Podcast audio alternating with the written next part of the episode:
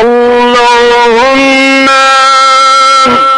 غشني فيه بالرحمة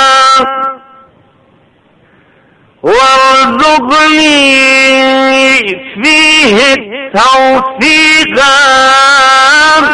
والعصمة وطهر قلبي من غياهب التهمام يا رحيما بعباده المؤمنين.